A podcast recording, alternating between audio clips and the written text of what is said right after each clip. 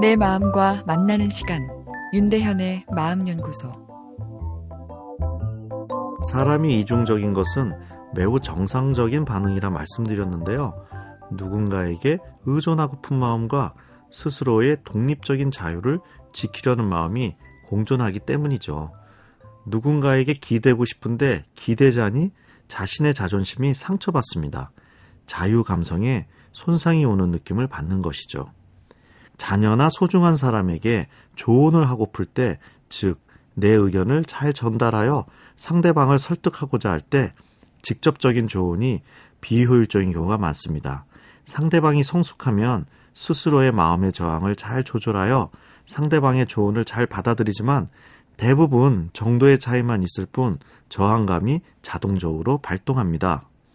우리가 이야기할 때 아무 저항 없이 수긍하시는 분들, 사실 그것은 더 강한 저항입니다.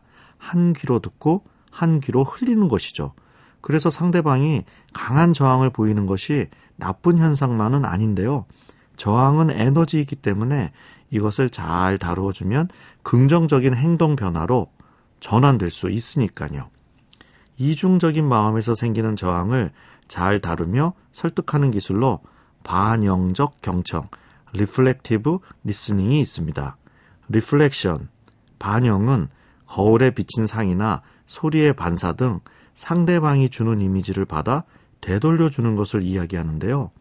되돌려 줄 때 내 속성이 첨가되는 것을 반영이라 합니다. 거울이 일그러졌으면 일그러진 상이 반사되어 보이겠죠? 일반 경청이 수동적으로 상대방의 의견을 듣는 것이라면 반영적 경청은 능동적인 감성 소통 방법입니다. 반영적 경청은 열린 질문과 짝이 되어 이루어지게 되는데요. 아들 공부했어? 안 했어? 공부 안 하면 나중에 후회돼요. 엄마 말이 틀린지 말 좀 해봐. 질문이 있지만 닫힌 질문이고 강한 권유이기에 저항이 증폭됩니다.